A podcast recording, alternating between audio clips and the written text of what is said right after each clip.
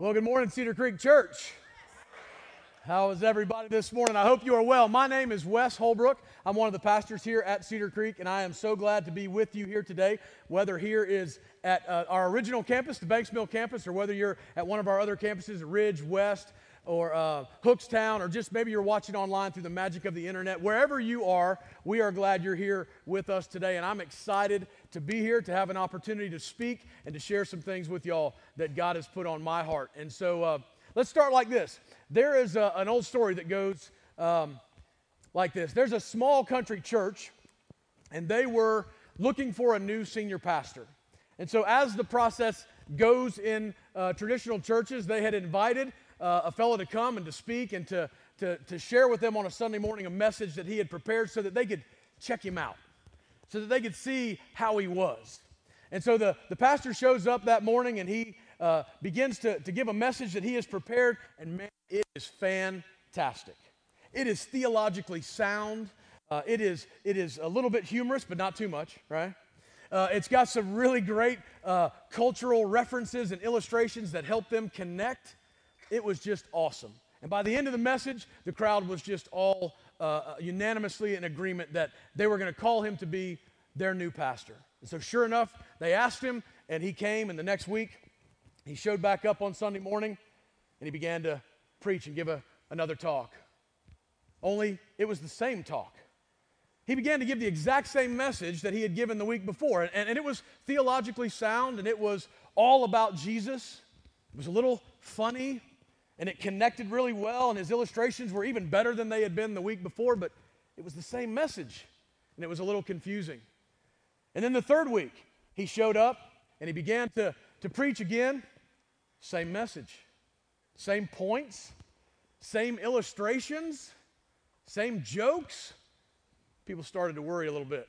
They started to wonder, what have we done? What is going on with this guy, right? They started to grumble a little bit. They started to write complaints on their tear off card. Anonymously, of course. You can't sign your name to those things. The next week he showed up, and week four, same message. Man, the folks were all up in arms now. They were grumbling big time. They called a business meeting, which is something that happens in traditional churches. We don't do that around here, but they get they didn't let the pastor know, of course, but they all showed up to meet and to talk about what had been going on. And so the deacons and the elders and everybody was there. What's going on? We get the same message week after week. And they said, All right, listen, if he shows up this week, we'll have the head deacon say something to him.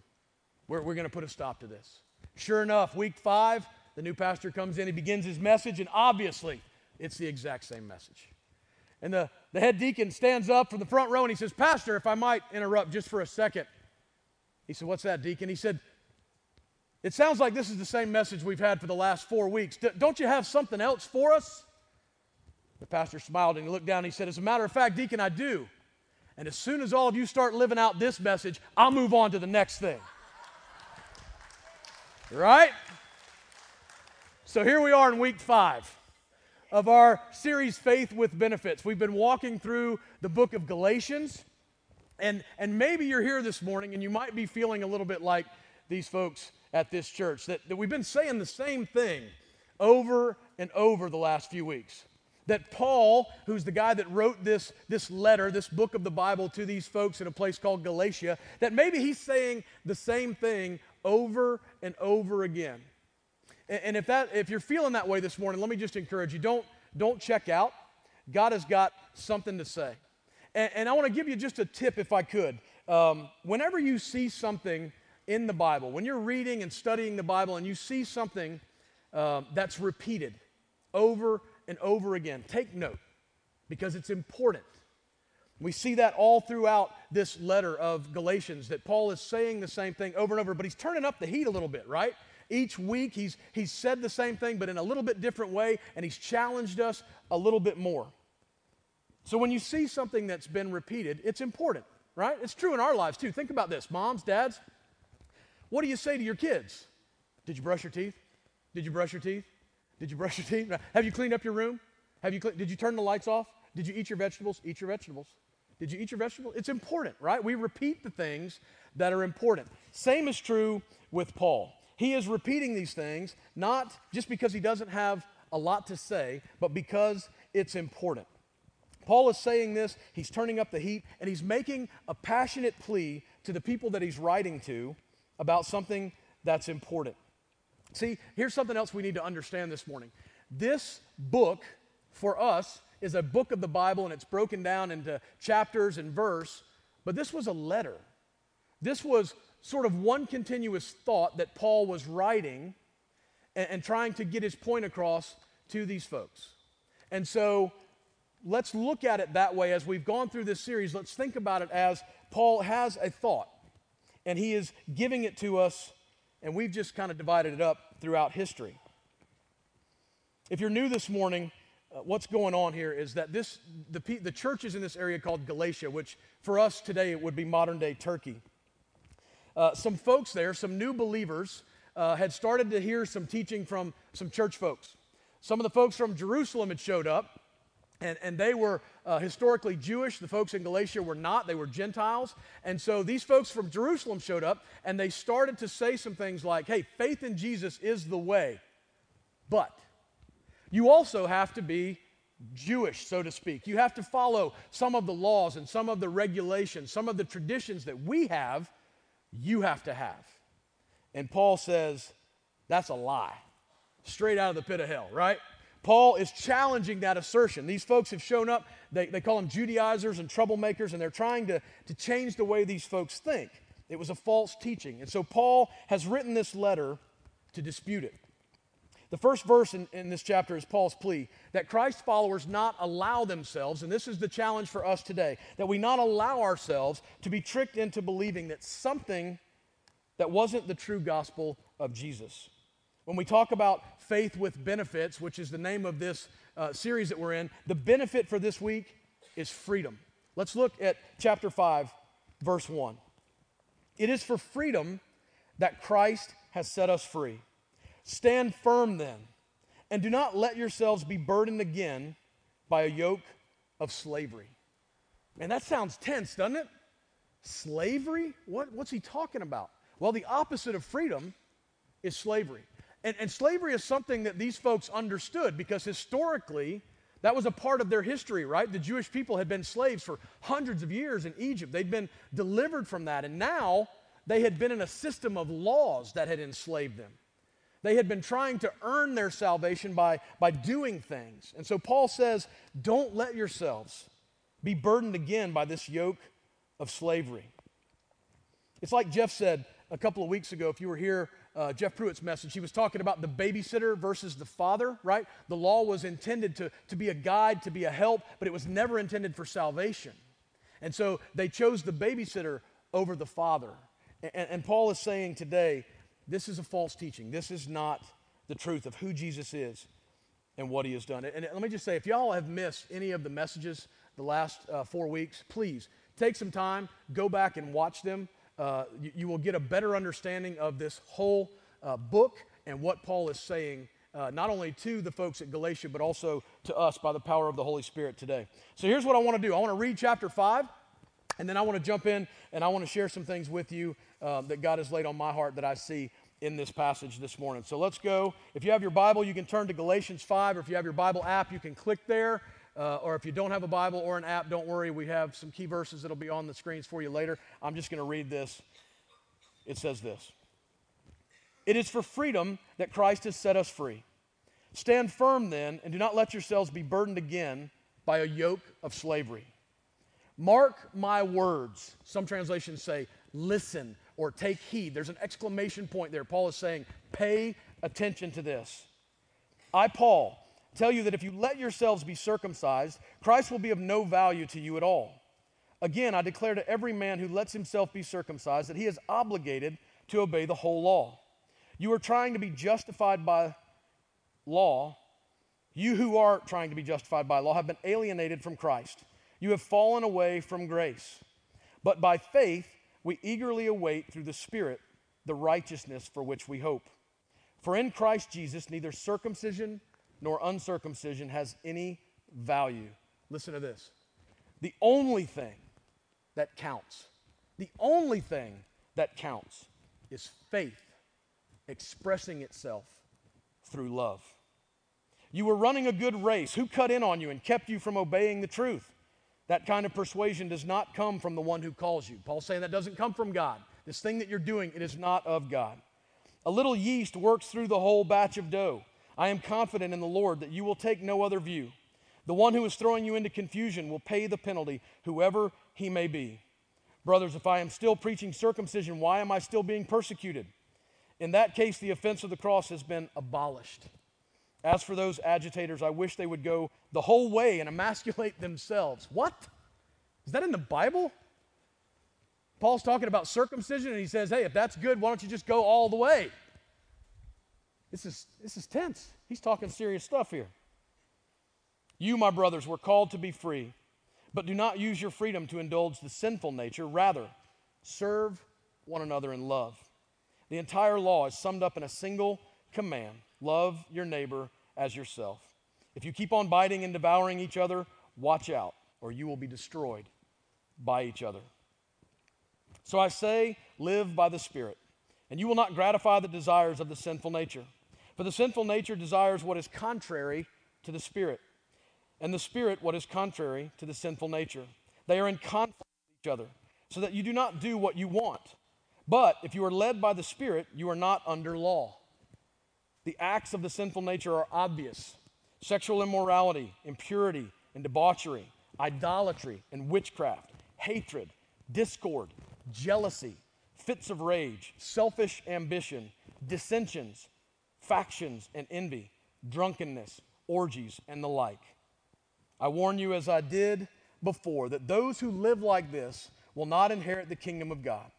But the fruit of the Spirit is love, joy, peace, patience, kindness, goodness, faithfulness, gentleness, and self control. Against such things there is no law. Those who belong to Christ Jesus have crucified the sinful nature with its passions and desires. Since we live by the Spirit, let us keep in step with the Spirit. Let us not become conceited, provoking and envying each other. So Paul says that the greatest enemy of our freedom in Christ is legalism. It's legalism. Legalism means anything that you say or do to try to earn the favor of God. That's not what we want. We want to come straight out of legalism, right? We want to be done with it. We want to leave it behind. Paul says it's about freedom. Christ has set us free for freedom's sake. Why are you still going back to this legalistic system? Why are you still holding to these laws and requiring people to hold to these laws?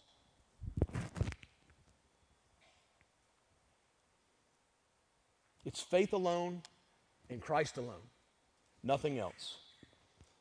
But I think that we all have a tendency at times um, to let legalism get in the way of our freedom. I know I do. And, and I hate legalism. Sorry, new mic. Um, and if I could be completely honest this morning, I hate um, homeowners associations.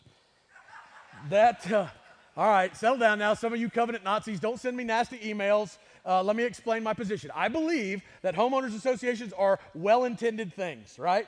They are set up to do something good, to give us a standard and a guide so that things can stay a certain way and protect us, right? Sound familiar? But many times, in my experience, most of the time, they run amok, right? Um, and I, I, say this because I have served on my homeowners association years ago in my neighborhood, um, two years, and once as a vice president, once as a president. But uh, several years after that, um, I got a letter from my homeowners association. I was still with the FBI at that time. Uh, God had not called me out of that into ministry yet, but uh, uh I used to park a trailer in my driveway occasionally uh, just two or three days. I did firearms training, SWAT training, stuff like that. So I had this big white trailer that I would um, take all of our equipment around. And I would park it in my yard when I was in a training cycle, and then I would take it back to Columbia. That's where it lived. But this one particular time, um, uh, I got a letter from the Homeowners Association saying, hey, you got a trailer in your driveway. like I didn't know that, right? Well, one of the things that I knew, I had changed the rules when I was the president. You used to be able to anonymously uh, complain, right? Like the tear off card, you could write a complaint on there and put it in the basket, nobody knows. By the way, if you do that, we throw those in the trash, just so you know. If, if you're not willing to put your name on it where we can have a conversation, we don't even pay attention to it. It just goes right in the trash.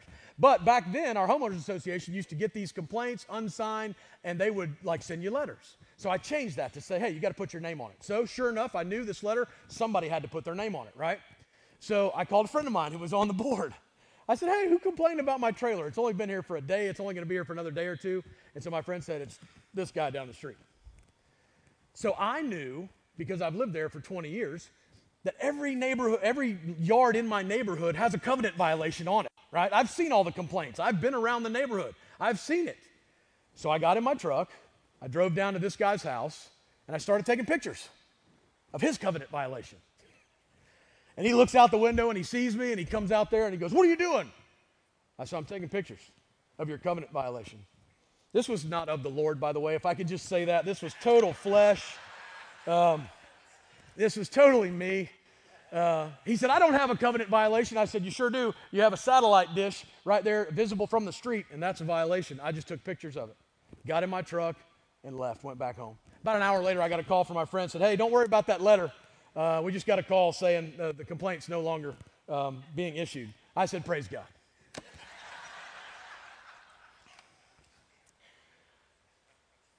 So here's the deal we all have violations in our life, right?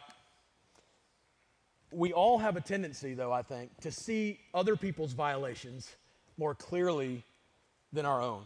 Or we, we see what other people aren't doing that we think they should be doing, and we can get legalistic about that. That's what's happening in Galatia. Some covenant Nazis showed up from Jerusalem and, and they're complaining about what the people aren't doing, and they're trying to get them to do those things. And Paul says, absolutely not. Look at verse 3. Again, I declare to every man who lets himself be circumcised that he is obligated to obey the whole law. Paul says if you accept a little, you got to accept it all. A little bit of yeast works through the whole batch of dough, right? If you take a little, you take it all. It's not just the, the, the tip of the iceberg, but you get the whole iceberg. We've been using a simple equation um, the last several weeks. I'm not real good at math, but the equation has gone something like this Jesus plus nothing equals everything, right? And, and the, the intent is to understand that if you have Jesus and you have nothing else, you have all that you need. But you can have everything and not have Jesus, and, and be completely lost. And so I want to flip that equation this week, and I want to give you a different way of thinking about it. And it goes like this Jesus plus anything equals nothing.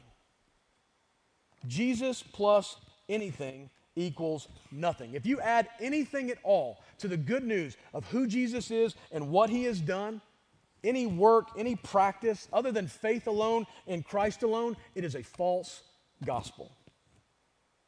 Paul says this in verse 4 you who are trying to be justified by the law have been alienated from Christ. You have fallen away from grace.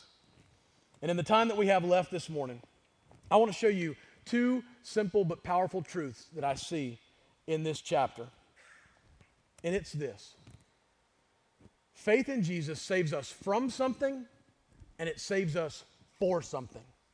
Write that on your outlines. Faith in Jesus saves us from something and it saves us for something. Faith in Jesus saves us from an eternity apart from Him, right?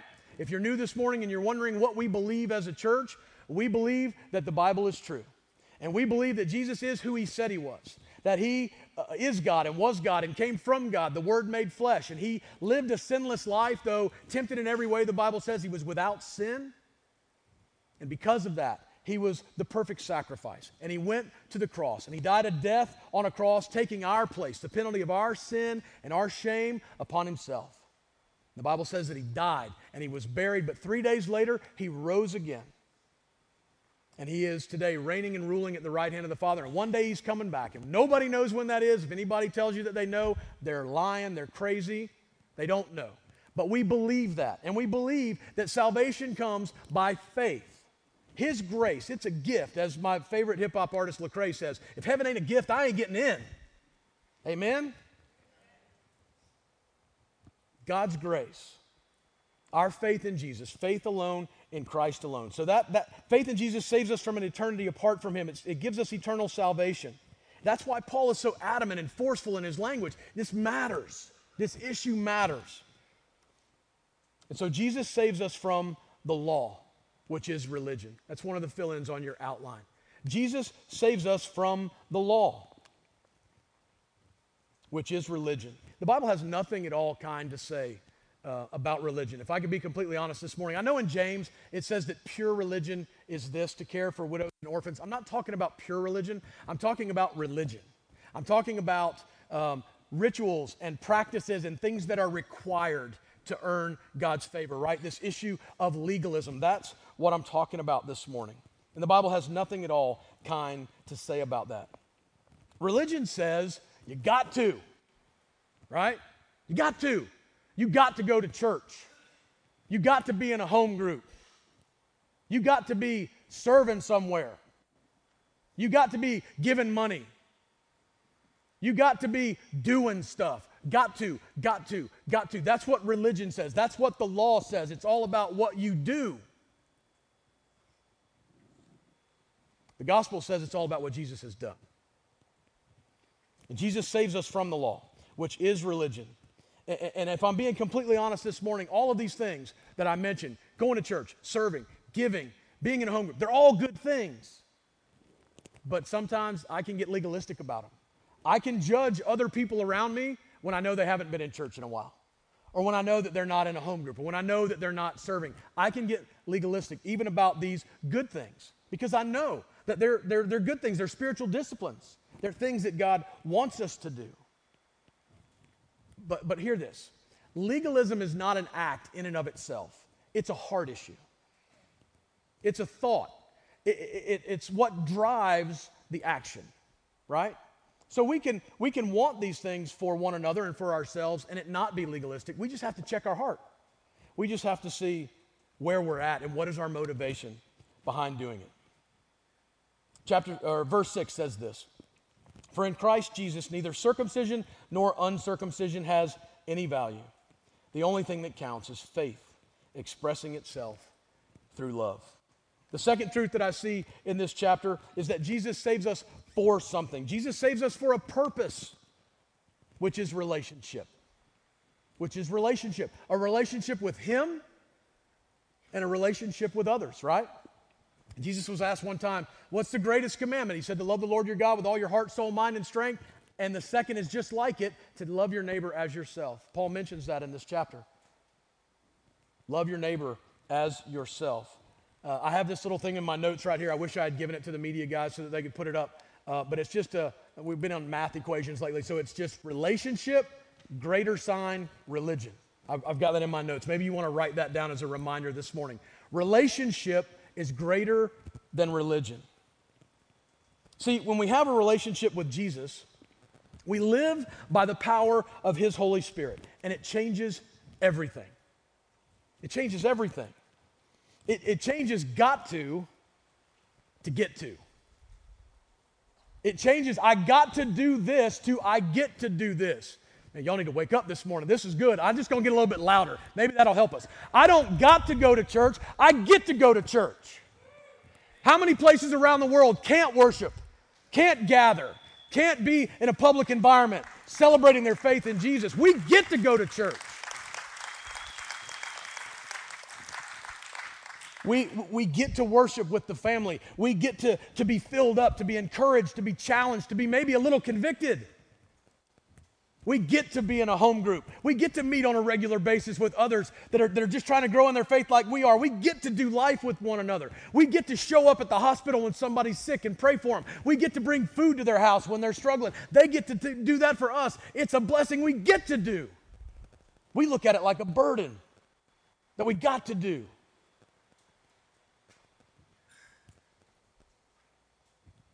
Y'all, we get to serve. We get the privilege to serve one another. We have a core value statement around here that says we're never more like Jesus than when we're serving others. We get to serve others. We get to, to be the hands and feet of Jesus. What a privilege that is. We get to give. We get to give our time, our talent, our resources, our money. We get to give the things that God has blessed us with back to Him and to others, right? We believe that God blesses us to be a blessing to others. That's why He blesses us in the way that He does. We get to do that. We don't got to do that. We get to do that.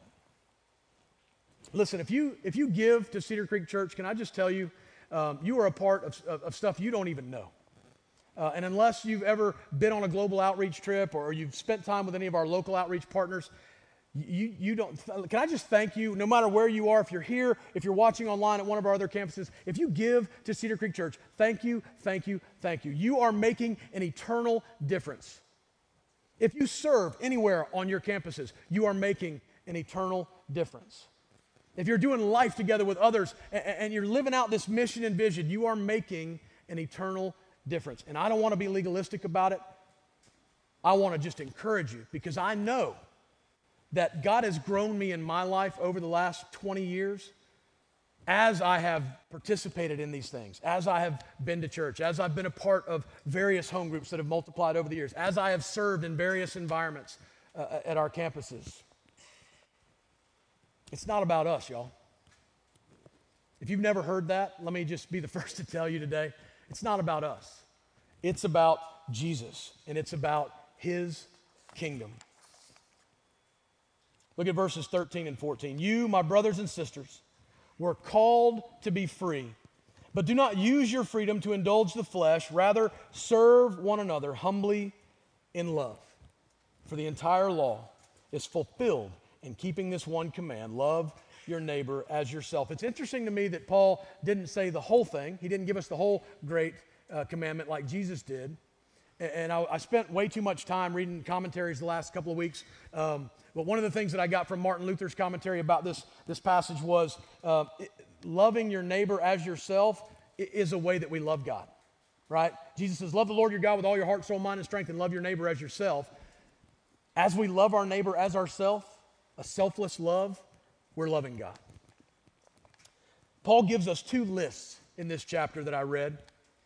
One is a list that's not very good. It's a list of things that are, that are bad for us, that are harmful, that are not helpful at all. The other is a list that comes from living a life that's led by the Holy Spirit. Paul calls them fruit. a good friend of mine reminded me this morning that it's singular. There's a bunch of words, and I'm going to read them to you, but, but they're all together one fruit of the Spirit. And it's not a coconut, and it's not a banana. Banana. All the Kids Creek folks got that. Nobody else did. Thank you for serving in Kids Creek. I'm not crazy. You know exactly the song. Verse 22 and 23. But the fruit of the Spirit is love, joy, peace, forbearance or patience, kindness, goodness, faithfulness, gentleness, and self control. And I love this line right here. Against such things, there is no law. There's no law against this fruit that the Holy Spirit produces in our lives. These things are good things, and there's no law against them. So, how do we know? How do we know if, if this fruit is in our life? Uh, I'll just tell you um, living a spirit led life is a challenge. Um, it's not something that you do every minute of every day. If I could be completely honest with you, there are times when I, I don't want to do uh, what the Spirit tells me to do and leads me to do. But I want to share a quick story with you. It was one of the first times in my life that I realized the Holy Spirit was leading me. Uh, I was still an FBI agent. I was driving that suburban with that trailer I mentioned earlier, and I was at the Hardee's up on number one right by I 20. I was getting breakfast. It was early in the morning. I was getting ready to go to a, a shoot somewhere. And um, as I'm parked in the drive through, I see this guy come out of Hardee's. And he's obviously homeless, disheveled, long hair, long beard, uh, just raggedy clothes. But the thing I noticed about him was his shoes. He had on a pair of flip flops. And I kid you not, the sole of those flip flops was as thin as a piece of paper. And instantly, a, a voice inside of me said, Hey, you know what? You've got a pair of flip flops in the back of your truck. And I did. And they were great flip flops. They were my favorite flip flops of all time. They were Merrell's. They had a sole on them about that thick. I could run in them. They held my feet so great. And I thought, Surely not, Lord. Surely you don't want me to give away my best flip flops. But in that moment, I said, Lord, he, he, walked across and he went into the raceway or racetrack, whatever it is, that gas station. I said, Lord, if you'll, if you'll bring him out, I'll pull up over there and I'll offer him my flip flops. And sure enough, I pulled over there and he came out of the store and I rolled down the window and I said, Hey, man. He said, Hey. I said, What size you wear, your shoes? He said, 12. I said, Perfect. I got a size 12 pair of flip flops for you. He said, Thanks, man. He took them and he went on. And I drove out and got on the interstate and I looked in my bag and I realized I had a biscuit that I just picked up from Hardee's and I thought, why didn't I give him my biscuit? And I started sobbing. I don't know why. It was crazy, right? My wife, you know, says I cry at everything and I do. It's just that spirit in me. So I got home and I said, honey, this is what happened today. I got to tell you. So here's what I'm going to do. I'm going to get a backpack and I'm going to put shoe, uh, hiking boots in it because I got an extra pair and some wool socks and some food and some stuff. And I'm just going to keep it in the truck. And if I see that guy or anybody else, I'm going to give them that bag. Sure enough, two weeks later, I'm uh, at a gas station across the street from where that Hardee's is. And I'm sitting there pumping gas and I look up and there's Flip Flop Guy. That's what I call him. Flip Flop Guy walking down the sidewalk. So I, I violate like all kind of traffic stuff and I have four lanes of traffic. I whip around there going the other direction and I roll up next to him and I said, hey man, what's up? And he comes and he leans on the side of the Suburban like this, and he says, Not much, man. How you doing? I said, Good. Look, I got this backpack, and there's some boots and some socks and some food. You think you could use that kind of stuff? And he said, Sure, man. Thanks. And he got the bag, and he took two steps back from the car. And I looked, and his shirt said, God is good. Are you kidding me? God is good. And I knew in that moment that I had been led by the Spirit to do this thing, to have this interaction. And I'm reminded of that, sometimes convicted of that when I don't respond to how the Spirit leads me. So, so maybe you're here this morning thinking, how do I know when God is leading me, when the Holy Spirit is leading me in my life? Well, let me just say this God will never tell you to cheat on your wife, God will never tell you to cheat on your taxes. God will never tell you to hate somebody. God will never tell you to get drunk or to get high. God will never tell you to worship an idol. That's anything that you put a priority on over God. He won't tell you to do those things, right? But, it, but if we look at our lives, what, what does it look like? Do, do we experience the joy, peace, patience, kindness, goodness, faithfulness, gentleness, self control. Maybe not all day, every day, if I'm honest. But that's the goal. We want to be led by the Spirit so that this fruit might be present in our lives. Because against these things, there is no law. What's God saying to you this morning? What's that small, still voice saying to you in your heart this morning? Are you listening? And will you respond? Let's pray together. Father, I thank you so much that you are a good God, that you are a loving God, and by your grace, through our faith in Jesus, we can call you our God. Jesus, I thank you for who you are and what you've done. That you stepped out of heaven and came to this earth on a rescue mission for sinners like me for sinners like us, to make a way for us that we couldn't make for ourselves. Lord, I thank you that when our faith is in you, that you save us from an eternity apart from you, that you save us not only from something, but you save us for something. You have a purpose, you have a plan for our lives. Lord, I thank you that your Holy Spirit comes to dwell within us to lead us, to guide us, to show us how to live. And I pray that for all of us today.